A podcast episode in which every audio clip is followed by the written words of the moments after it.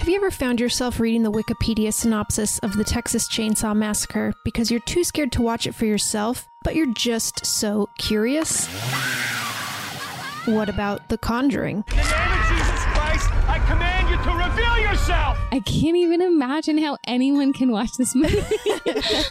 Each week on Too Scary Didn't Watch, we recap horror films for all the scaredy cats out there, with help from special guests like armchair experts Monica Padman, The Ring is the movie that I remember being like, I can hardly contain, like, I'm so scared. a funny feeling host Betsy Sidaro, It's my favorite thing to just scream horror movie plots at people.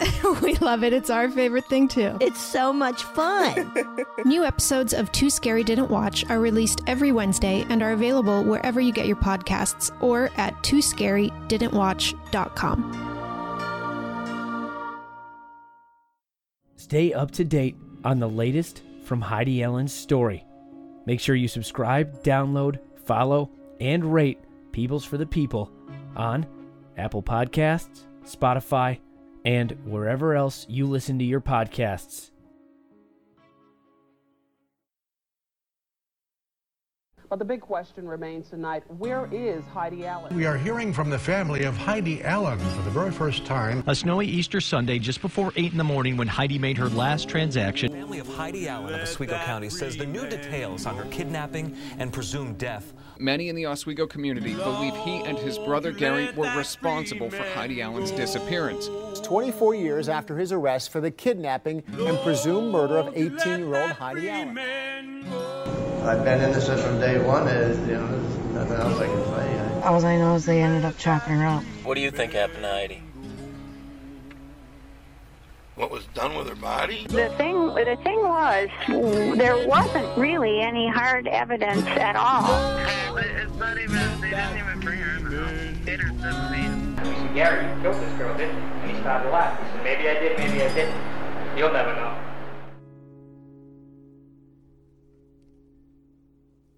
This is the story of Heidi Allen, the 18 year old convenience store clerk who mysteriously vanished on Easter morning in 1994.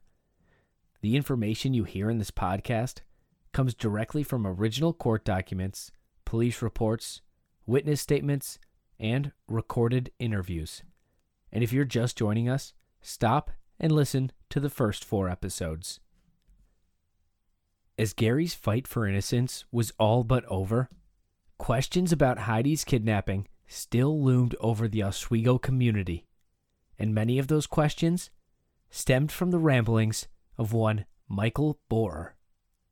This is Peebles for the People, and I'm Alex Peebles. I don't know what the world's been missing, but I think we need a miracle. I'm tired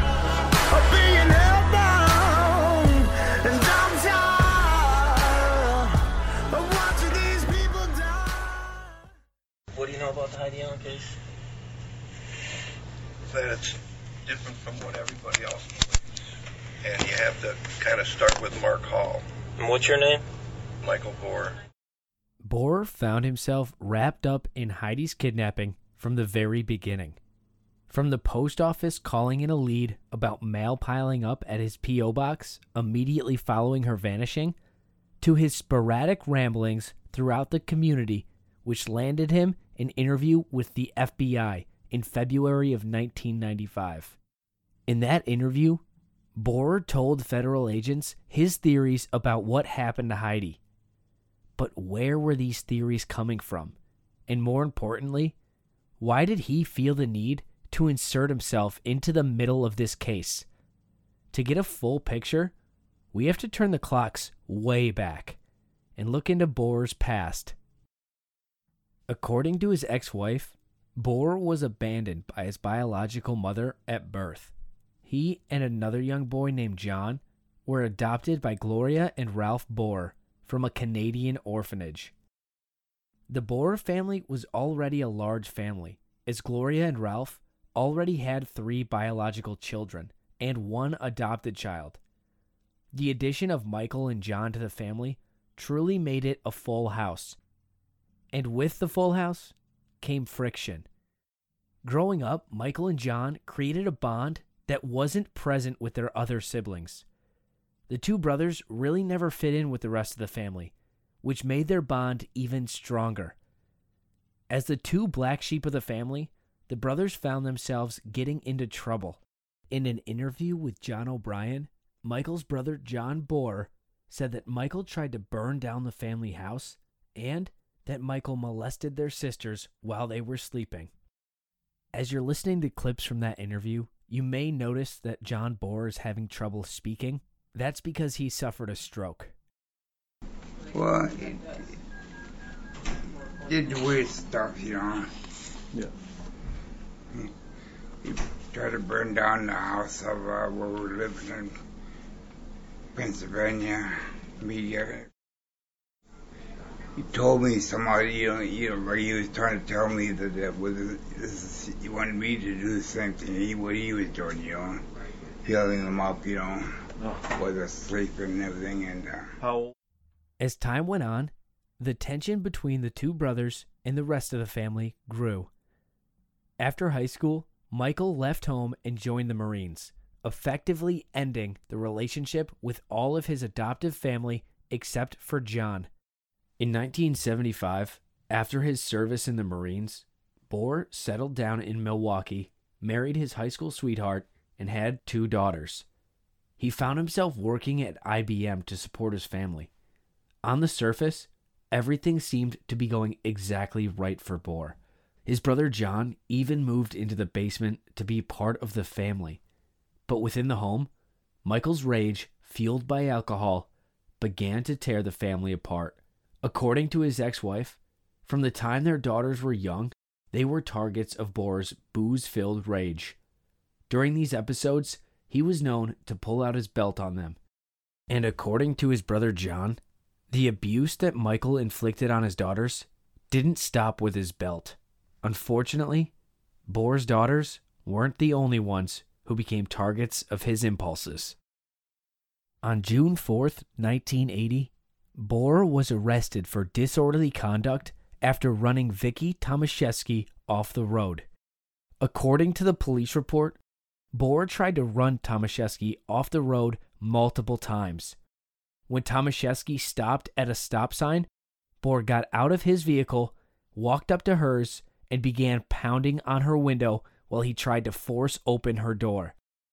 Tomaszewski drove directly to the police station, got out of her vehicle, and pointed Bohr out to police.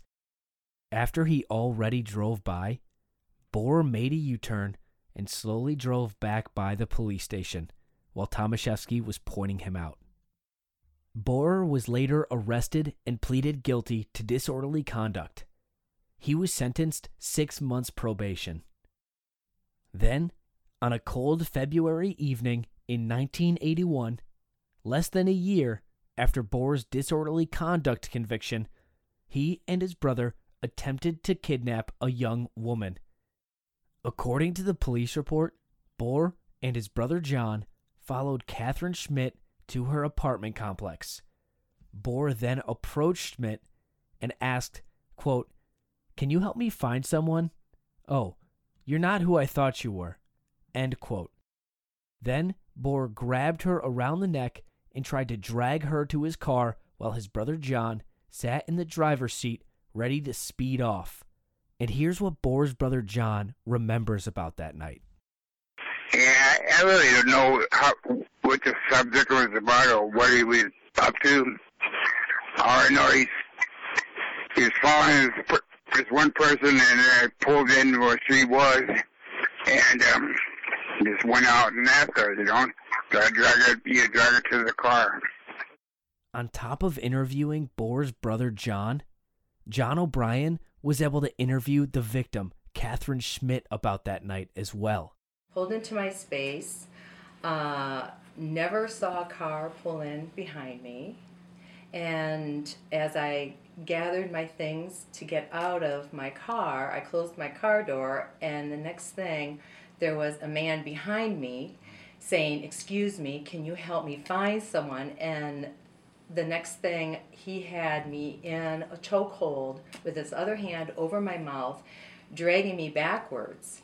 and then I saw this vehicle and I saw a man that was in the passenger seat climb over into the driver's seat and then he opened the passenger door, folded the seat forward, and at that point, Michael Bohr, which I mean, I didn't know who he was at that time, um, at that point, that's when um, he no longer had his hand over my mouth because you know I mean I was fighting to breathe and fighting you know just to be able to breathe. And finally he stopped that and then I was able to scream and as I was screaming um, and fighting being pushed into and forced into this car Pushed and pulled from the inside, too. and John was inside, his brother was pulling at my legs. I mean, my legs were in that car.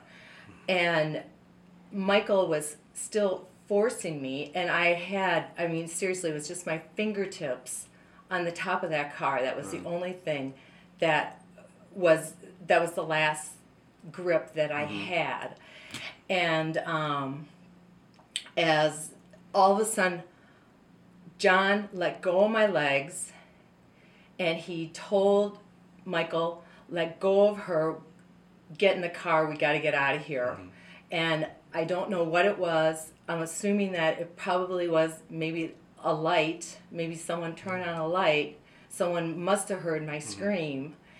And um, at that point, I was able to break away and get away from them. On the same night of the attempted kidnapping, Bohr and his brother were arrested and charged with false imprisonment and battery for what they had tried to do to Catherine Schmidt. Bohr pleaded guilty and was sentenced to three years probation. Schmidt recalls that night as one of the scariest moments of her life and considers herself lucky to have escaped Bohr's grasp. The thing that just is so frightful for me is that had this been like a van oh. or or a larger vehicle, there's just no way because there was.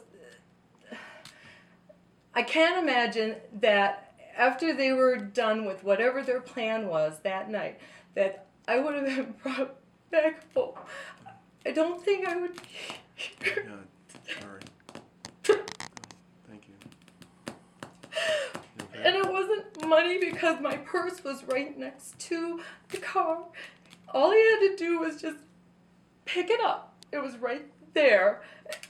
And I mean, I was just an unfortunate. I was the unfortunate target that night.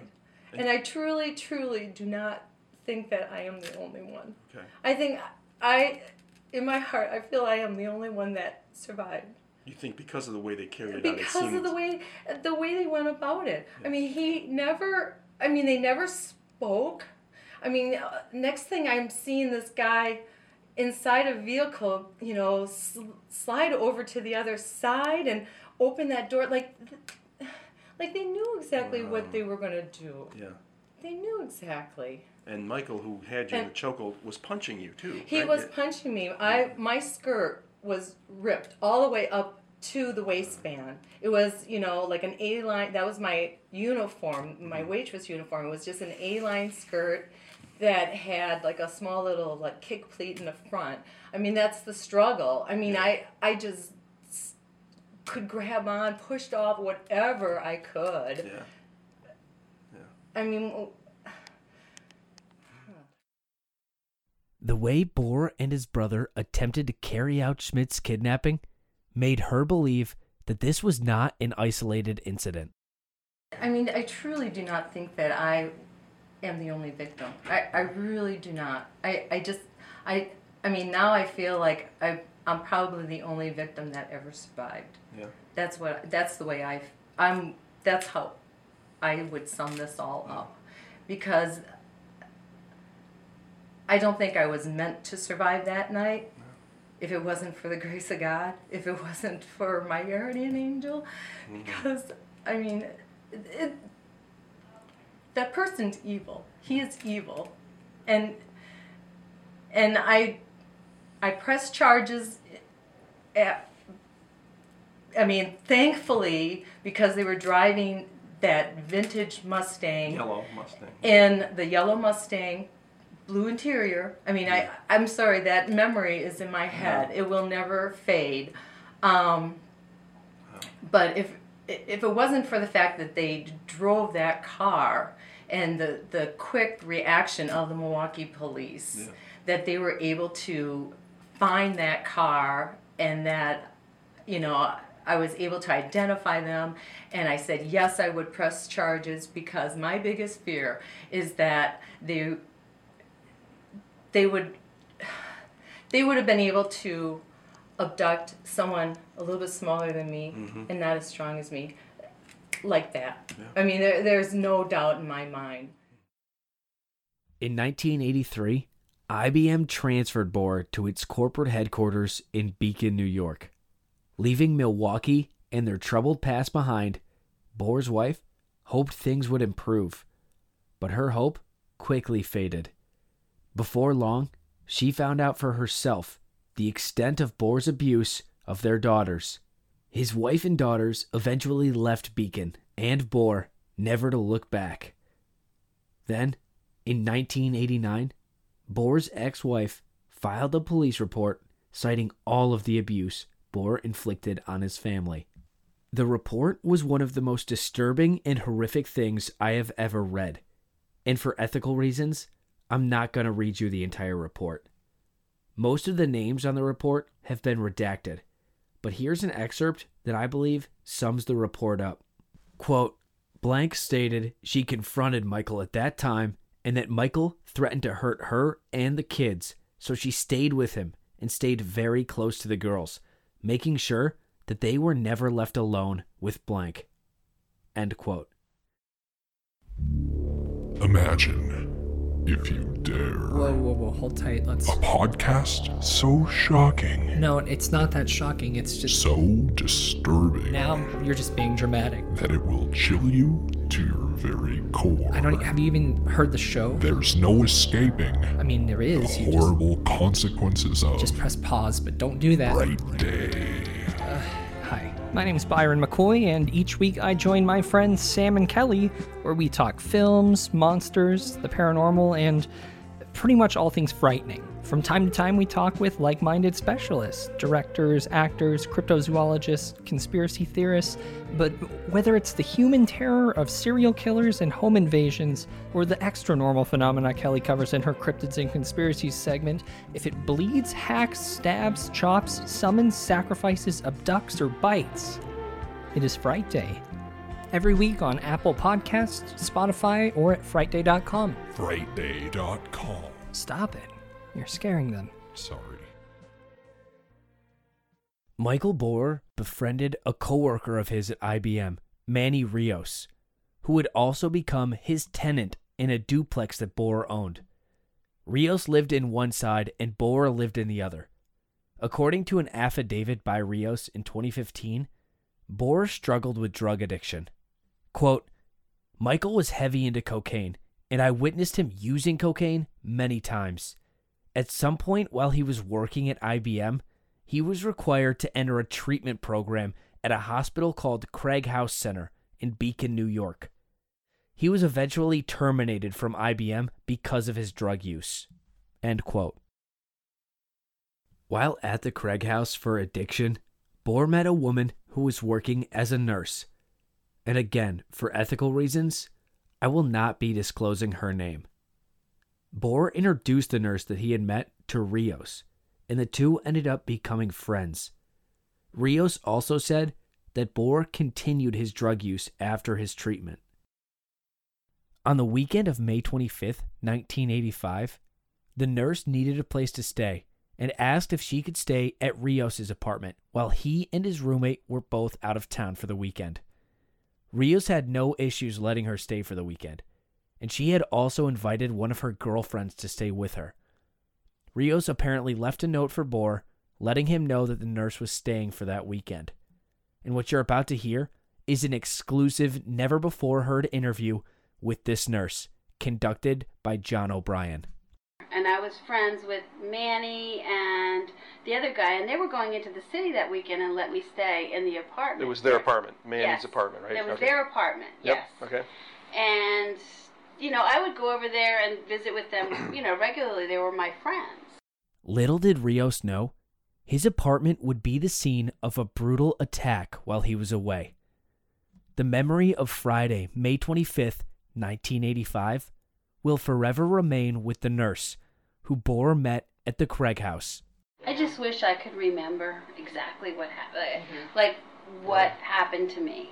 According to the nurse, after having locked all of the doors that night, she went to sleep, only to be woken up in the middle of the night by a man who had simply let himself in.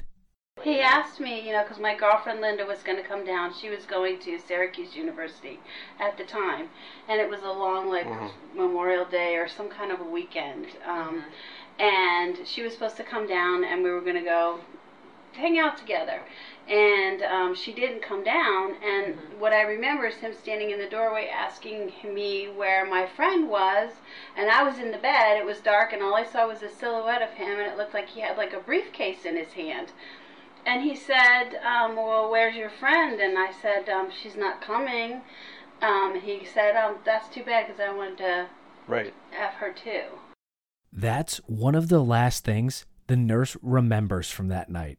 Police arrived on the scene at around 3:45 in the morning and found her naked in a pool of her own blood on the bed. Originally, police reported the nurse dead on arrival, but she survived. Who knows what would have happened if police hadn't shown up when they did? Which leads me to my next question. Who called police? Did someone witness what happened or hear some sort of disturbance coming from the apartment? Well, according to the supplementary police report, Michael Bohr called police. This report states that Bohr got home at around 3 in the morning and went to bed, but he heard someone moaning in the apartment next door, which he owned. According to the report, Bohr went and checked it out. Quote, when he went to the apartment, the door was locked, so he opened it with his key. When he entered the bedroom, he found the victim lying in a pool of blood on the bed, nude, at which time he covered her up with a bed sheet. When he asked her what happened, she stated, I don't know. Mr. Bohr then telephoned for an ambulance. End quote. In 2015, a couple of Oswego County Sheriff's investigators interviewed two of the Beacon police officers who worked on the case. I believe it was Charles Lucy who responded. And uh, ultimately, they found a female, unclothed, in her bed and had been assaulted. Uh, there was, at the time, my understanding, there was no signs of forced entry. No, no. Uh, the apartment wasn't wasn't didn't look like there was a struggle or anything like that. And it was unusual that she had such a severe injury, and and none of that was uh, none of that had happened. So whoever did this unlocked the door and let themselves in, committed this attack, and then let themselves out, locking the door behind them. Also, according to the report, the apartment was equipped with an alarm, but that night the alarm never went off. Some things about that night just never really added up to make complete sense of what happened. But in the report included what police found as evidence from the attack. I want to warn you before reading this. Some people may find this to be disturbing and graphic. Quote, I stayed at scene with Sergeant Lucy to await detectives' arrival.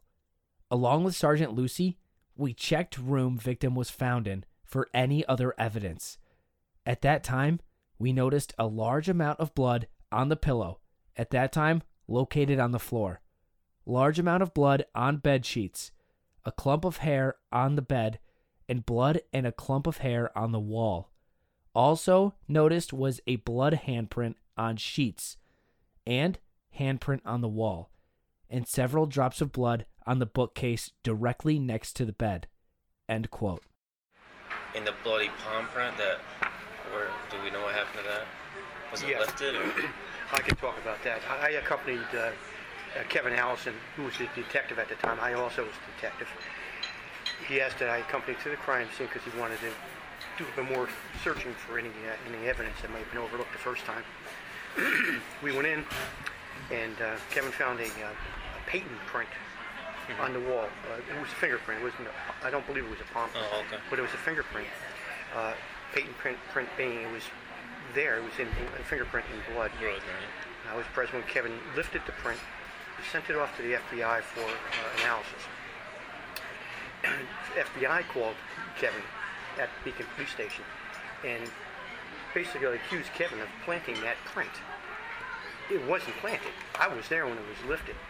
Uh, but what the FBI had said, it had some type of a halo effect to the print uh, that, in their experience, meant it was a planted fingerprint.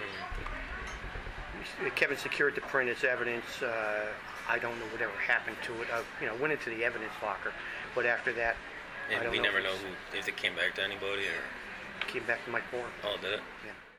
Bohr put himself at the scene of the crime when he said he found the victim and called police. But Bohr was a suspect in this attack, according to police. But apparently, because the FBI thought the fingerprint could have been planted, the police disregarded the print. Bohr wasn't out of the picture yet, though. The nurse remembered who had woken her up that night. Quote, I remember being awakened by Michael Bohr. I recall seeing Bohr standing alone holding a briefcase or a box. I can't recall exactly what he had in his hand, but he was holding something. He asked me where my girlfriend was, and I told him that she was not coming until Saturday or the day after. I vividly remember him saying, That's too bad. I wanted to fuck her too. End quote. Quote, I was terrified and I tried to run through the house to get away from him. Certain memories of that night are still vivid in my mind. For example, I remember hiding under a cabinet and I can still see the spray can lid on the floor near where I was hiding. End quote. The nurse was beaten with a hammer so severely that police who responded to the call were surprised that she even pulled through. I'm surprised she bounced back because of the uh, at the time the injuries that she sustained. There was some doubt as to whether she'd have any uh, any memory, if she would gain her memory, or she'd even be able to walk. She took a severe beating in the head with a hammer. And at the time, there was a the hospital in Beacon was a hospital that was there for you know 100 years, Highland Hospital, and they transferred her from there to Poughkeepsie to Vassar Hospital because the injury was was so severe. Due to the severity of her injuries, the nurse could not remember anything after hiding under the cabinet. When the nurse arrived at the hospital, she was responsive and able to answer some questions asked by investigators. According to Bohr's interview with police, she had a husband and was in the middle of a divorce. Bohr told police her husband was abusive towards her. But when police asked the nurse about her soon to be ex husband, she said, quote, My husband? No, he didn't do it. End quote. That's the only information that she was really able to give police at that time. Sometime in the early morning hours, the nurse's mother arrived at the hospital, anxiously awaiting any news about her daughter's grave injuries. According to her affidavit, she remembers her daughter identifying her attacker to police hours after being attacked. Quote, I remember she was questioned by investigators, and she explained that she recalled Michael Bohr standing in her doorway holding a briefcase. I know the police took his briefcase and examined it, but they never found anything. End quote. Quote, At one point, my daughter was prepared to give a statement identifying Bohr as her attacker, but she could not remember being hit, and the case was declared circumstantial and never prosecuted. End quote. The nurse remembers being assigned security while she was at the hospital because investigators feared that whoever attacked her might try and come finish her off. My mom said I was in like security watch or something, um, because they were worried, you know, that somebody would come back and do something else to me. The nurse's mother also remembers the bone chilling moment when she received a call she never expected. Quote, While my daughter was recovering in the hospital, Bohr called me at home and scared me because the police thought he was the one who attacked her. Bohr questioned me about my daughter's condition and whether she was conscious. When I hung up, I immediately called the police and they put a trap on my phone. Then I called the hospital in a panic because I thought he might try to finish her off if he knew she was awake. I requested that her name be removed from the patient list and that they put a security guard at her door. End quote. To this day, that case remains unsolved. But the nurse was able to put that horrific attack behind her and move on with her life. I left a voicemail for the Beacon police, hoping someone there could walk me through the investigation, but this happened in 1985, so it seems that some questions might remain unanswered. The Beacon police, though, did get back to me, and this is what they said after looking over the original police report. All right, so this is great. So I'll just uh, I'll just pass this on to my bosses, and uh, and maybe we can get this thing reopened. I'm still waiting for the Beacon Police Department to call me back with more information on that. But looking back at Bohrer's past, it seemed clear the type of person he is. And Bohrer's coworker, friend, and tenant, Manny Rios, explained everything he learned about Bohrer in his sworn statement. Quote, Bohrer is a violent man, particularly towards women. I once witnessed him throwing a knife at a clock that was mounted on the wall in his kitchen. He did this after he told me that some woman had angered him. The more I got to know him, I realized he was a violent sexual pervert, which is why I stopped hanging out with him. End quote. I reached out to Rios to get a better understanding of what he knew about Bohrer, but he didn't answer, so I left him a voicemail.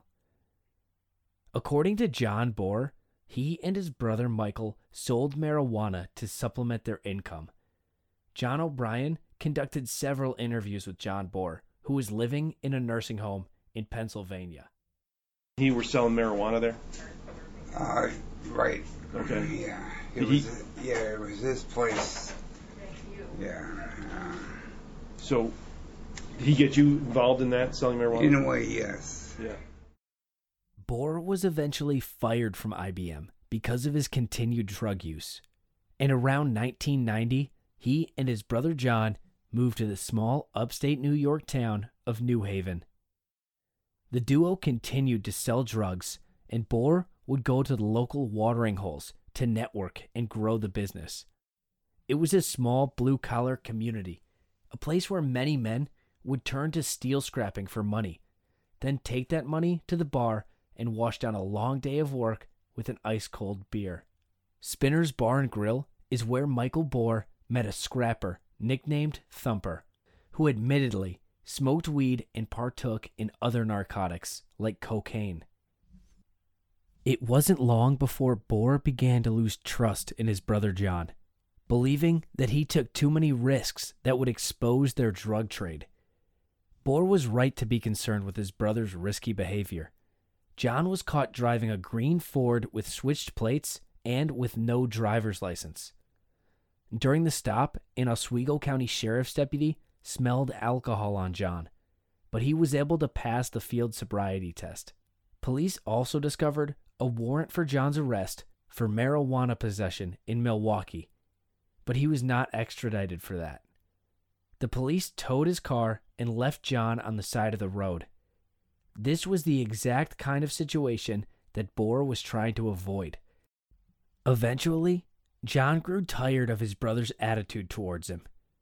John said he left New Haven in 1994 and never spoke to his brother Michael again.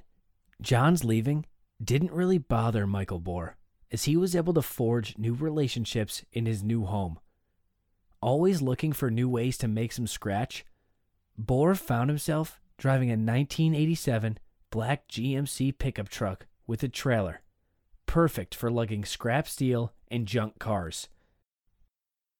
Bohrer began scrapping at the Crosby Hill Junkyard in Fulton, New York. Crosby Hill was the spot where most scrappers processed their loads. And through scrapping, Bohrer also met a man by the name Roger Breckenridge.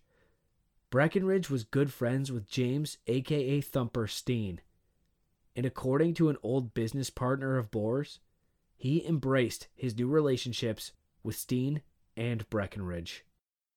Well, Steen was a big time cocaine dealer and also marijuana. Yep.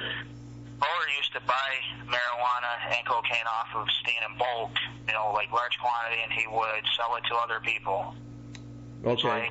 But Mike Steen was basically a wholesaler, and Michael Bohrer was buying it off of him and then selling it, you know, splitting it up into smaller quantities, So, selling, and then paying back what he owed or however else he did it. so how often? I left the company when I found out he was selling shit uh, inside computers and inside computer parts. He would have people come in with empty computers and they leave. The computer would leave probably about a few pounds heavier. Wow.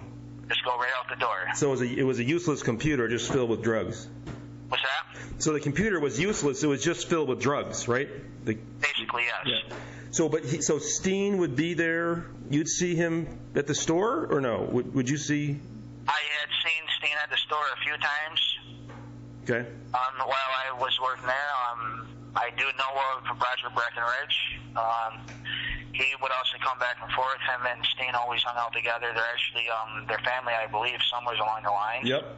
Bohrer's business partner also mentioned that he was especially interested in Heidi's disappearance. Yes, he did. When I first started working there, he had a tack board up, like a bolted cork board, that was like right up in between the big bay window and the front door. He had a little table in front of that. It had a coffee pot and stuff for customers, some snacks, like whatever for kids or whatever, candy, stupid shit. Um, he did have a tack board up there. It said missing persons across the top, and the only picture that he had up there was of Heidi Allen. From the very beginning of Heidi's disappearance, Bohrer found himself wrapped up in the case. Bohrer clearly had a troubled past, but Oswego County sheriffs had no clue about it. Bohrer was doing his own investigation into Heidi's disappearance, and in his investigation notes, he shared what he thought of the investigators working the case. Quote, the following are names from persons affiliated with businesses and or organizations within the central New York area. End quote. The first two names on that list were Chief Shithead and Chief Chicken Shit. Directly following those two names, Bohrer wrote, quote, Investigator A, Michael C. Bohrer, started 11 a.m. 03 03 1994. End quote. Now, Bohrer clearly meant 04 03 1994 because that was when Heidi was abducted. Bohrer, though, was off to an extremely early start in his investigation. He started investigating hours after Heidi came up missing. To give you perspective on that timeline, remember, police didn't even question Richard Thibodeau, who called in with information until around 11 a.m. the morning of her disappearance. Bohrer's investigation notes included his own suspicions, a glossary of characters, and a bunch of unorganized ramblings. His notes were riddled with misspellings and grammatical errors. But that's not what was important. The important question was why was he investigating this? Why did he care so much about this one particular missing person? Maybe it was because Bohrer felt a personal connection to Heidi. After all, he lived just a half a mile from the D&W convenience store where Heidi reportedly made him sandwiches on a daily basis. Or maybe there was a more ominous reason that he was following this case so closely. Just months after Heidi went missing, an FBI profiler was assigned to the case. His name was Clint Van Zandt. Van Zandt would later go on to accurately profile the Oklahoma City bomber. I have tried reaching out to Van Zandt multiple times, but I have not heard back. Van Zandt put together a profile of characteristics that the police should look for in a suspect.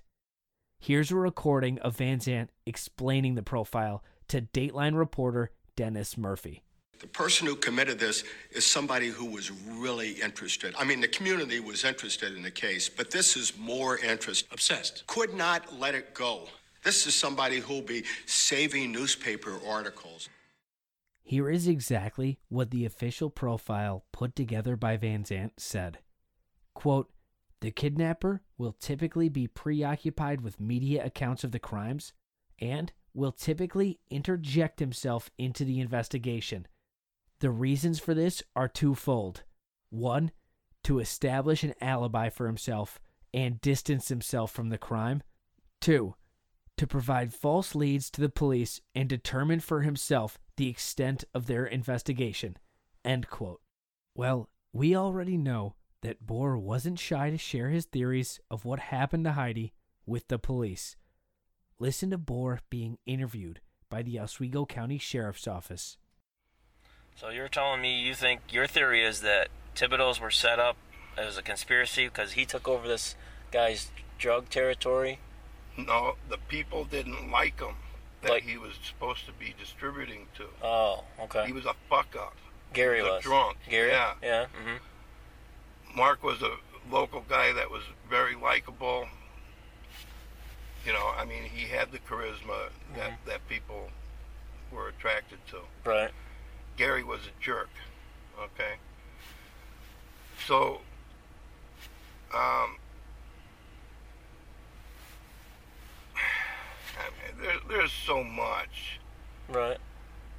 but that's that's where I, I came from. The direction that I came from, I was living at at the hotel there in, in New Haven, Which one do you know? Spinners, Spinners. Uh huh. and um, so So you were living right down the road during her when she got. Oh yeah, Uh-huh. she's the same age as my my daughter, so I it hit me real bad. What do you mean? You hit you real bad? Well, I was upset that a young girl in the community was, you know, taken from us. So So what'd you do about that? I I continued hanging out in the bars, kept kept my ears open. Right. Did you ever talk to the police about it? You ever talk to police back then or during that since then about everybody ever question you about it? Um, yeah, one time Who was that? they brought me into the station and questioned me. Was um, um, Wheeler, Bobby Wheeler? Bobby Wheeler, and his partner, was that? Who was that? and they brought me in the interrogation room, and I don't know, y'all sat around and stared at me for the most part. Yeah, what did they ask you? Asked me if I was with DEA. Right, were you? No. No, you weren't working for the FBI or the No, DEA or I just kind of snickered and said, uh, just consider me a, a concerned citizen trying to find out where Heidi is. So they thought you were on the job and they were asking you what you were doing?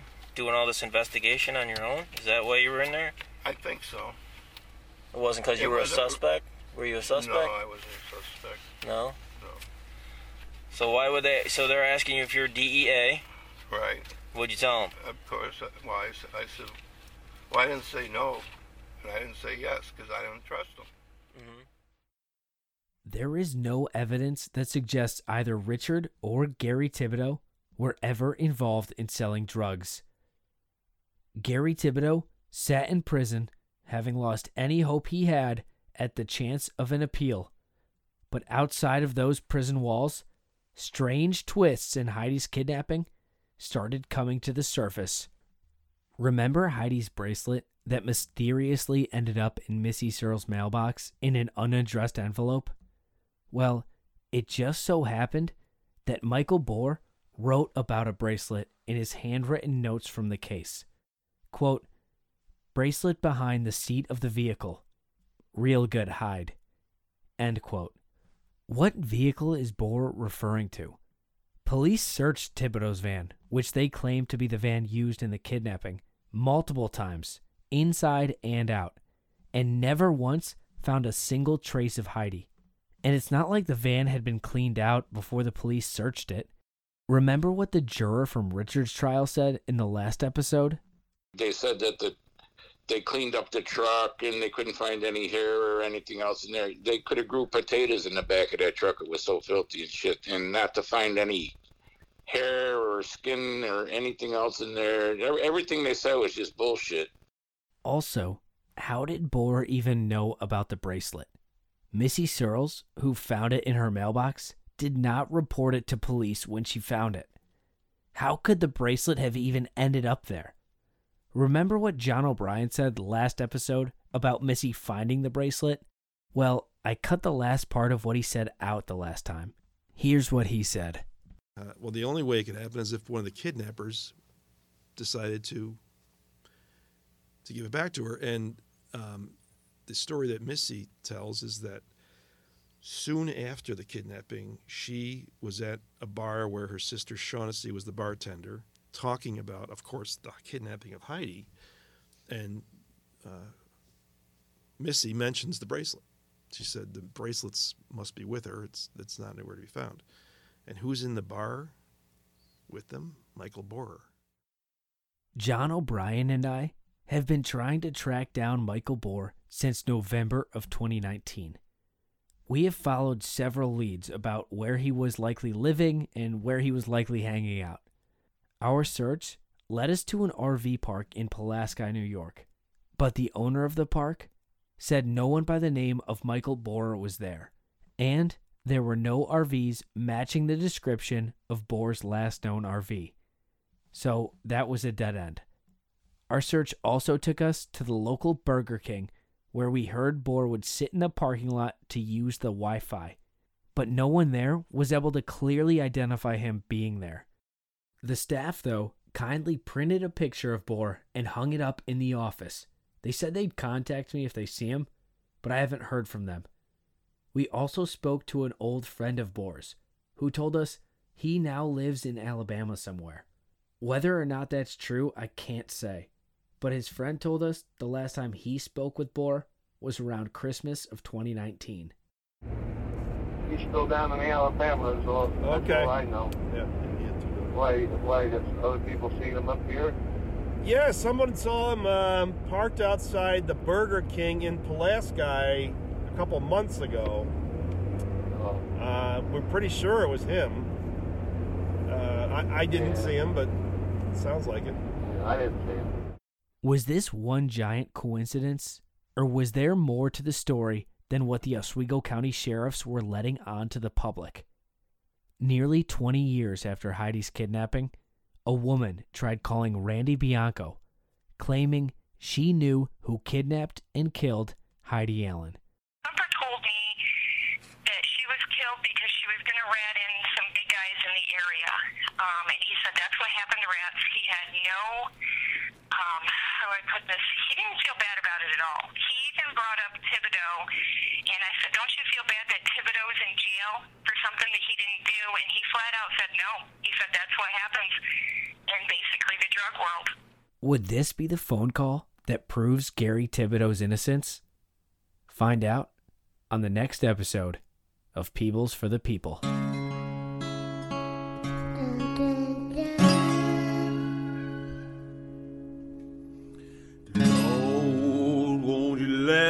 Free man go? Lord, won't you let that free man go? Lord, won't you let that free man